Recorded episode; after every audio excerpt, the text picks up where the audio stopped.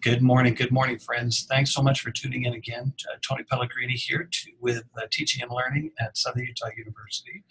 And uh, this morning we have a guest, Maddie Maynard, who is a student, uh, a learner here at SUU, and is uh, an ACE, uh, particularly or participating with our ACE program. Uh, Maddie, maybe you could give us a little bit of background information on yourself. Take a moment, introduce yourself, and tell us. Uh, you're going to do a much better job than I am. Tell us a little bit about your uh, ACE activities and, and how they've helped prepare you to be a great learner here at SUU. Absolutely. So, uh, my name is Maddie Maynard, as we've stated, and I'm a senior this year, but I will be continuing my education at SUU, getting a Master's of Arts in Professional Communication. So I'm really excited about that. I've had some really cool experiences here, some wonderful professors and mentors, um, specifically with the ACES program. I've learned so much in being an ACE because we try to use a lot of different um, different takes on learning we deal with a lot of different students and we get to learn what helps them learn and in turn it kind of helps us figure out the ways that we learn best which is really exciting um, yeah so i'm excited to be here today Fantastic, fantastic. Uh, uh, the experiences you've had with ACE, I'm sure you've reached out to, to work with numerous uh, learners and teachers, uh, instructors as well.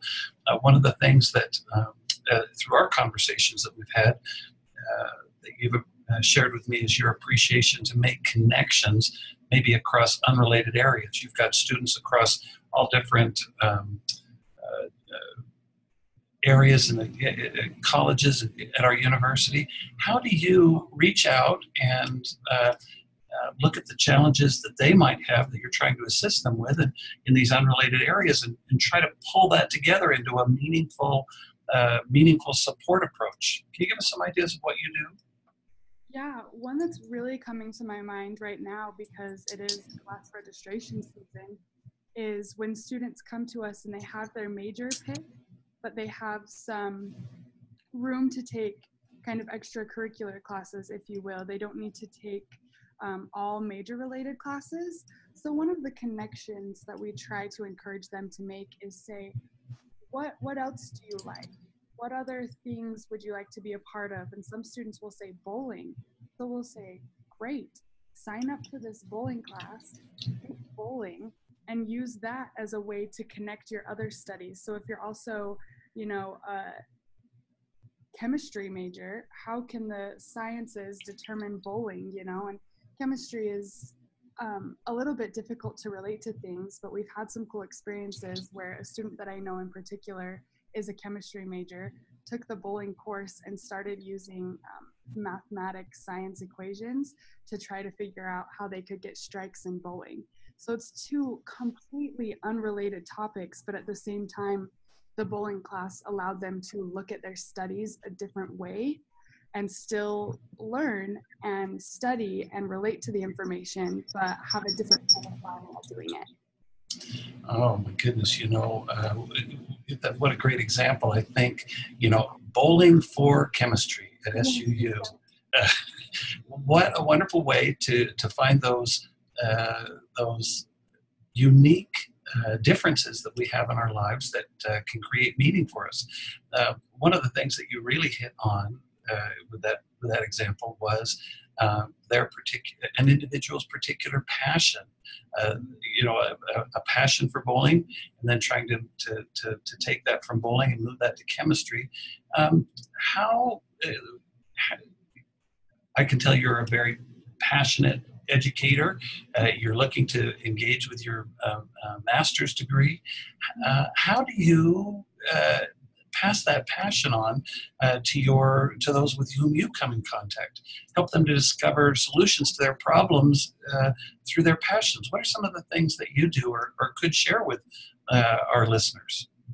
Yeah, uh, one of the things that I do, and kind of like the the bowling and chemistry, is I think that everyone has a passion within their major, but I also think that they have several other passions that might be more of you know hobbies or different things like that that can always be related to learning about their major one thing that I have done that has helped me so much is I have a passion for dance.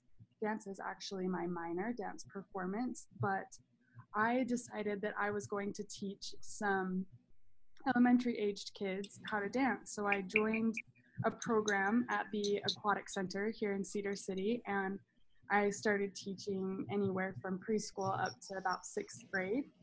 And in figuring out how those students learned, um, since they're younger, most of them are usually very kinesthetic. They want to move, um, and it helps them to be able to use their body to learn. If they can wiggle and move around and get all those um, wiggles out of them, then they're more apt to listen at that age, I think. And so it was very interesting for me to follow that passion and learn how to teach other people, which helped shape the way that I learn because I started becoming much more kinesthetic and I started wanting to do a lot more hands on things because I saw how successful it was for some of these elementary students. I think that's I think that's absolutely incredible, uh, wonderful uh, that you, with your passion regarding dance and that physical approach to life, um, turned back to uh, these uh, elementary students and, and reached out to them. Uh, talk to us for a moment. Certainly, somebody touched your life in regards to dance. Uh, that passion just wasn't always there. Was there someone in your life that you connected with or, or that inspired you in the area of dance or other passions that you have? Yeah, absolutely. There, I kind of have two very distinct dance experiences, and this is very interesting when it comes to learning because in high school I was on a dance team that was very precision, and everyone had to be together, and um, there was a lot of you know you can't necessarily do your own thing because if we want to win, you all have to look the exact same. So that was the learning experience that I had in high school. And coming to SUU and choosing to do a minor in dance performance, I obviously had to take some dance classes here. And I was really excited about that. And I got into my first modern class, and it was worlds different than what I had done in high school because it was a lot more okay, you need to feel your body, you need to feel the movements that you're making, you need to be in total control. I'm not necessarily going to tell you what to do, but I just want you to do what you feel needs to happen. And that was that was kind of a hard thing for me to grasp at first because I hadn't been used to learning that way. Was very different than what I had experienced before.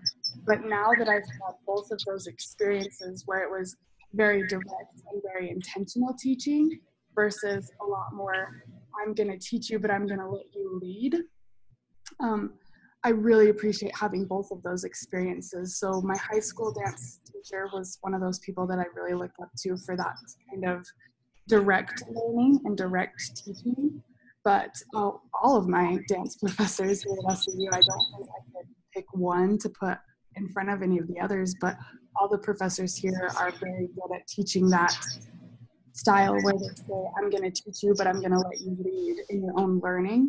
And so I've really appreciated that as well. That, you know, uh, giving back, uh, being able to uh, share what you've learned uh, throughout your life is such a, a, positive opportunity that we have here at SUU. I'm grateful for the opportunity that you've uh, had and that you've shared with us today. Um, any last minute uh, words of wisdom or advice for our listeners uh, in uh, becoming more engaged in their learning here at SUU or, or anywhere? Yeah, I think my last piece of advice that I would leave with any SU students or students in general, or just anyone who's looking expand their knowledge, would be to always kind of push yourself a little bit further, push the envelope, because that's when I have learned the most about myself, as well as the subjects that maybe I'm trying to learn, is when I've said, I'm not very comfortable with this, but I'm going to try this out and try to make some connections throughout my learning. And that's when those light bulb moments have really happened for me. That that is wonderful. I'm grateful that those have happened uh, for you here at SUU and that they're going to continue through your masters. Maddie, I appreciate you. Thank you so much for your participation today, and and uh, listeners, we'll have more in the upcoming weeks. Thank you very much. You make it a good day, Maddie. Bye bye now.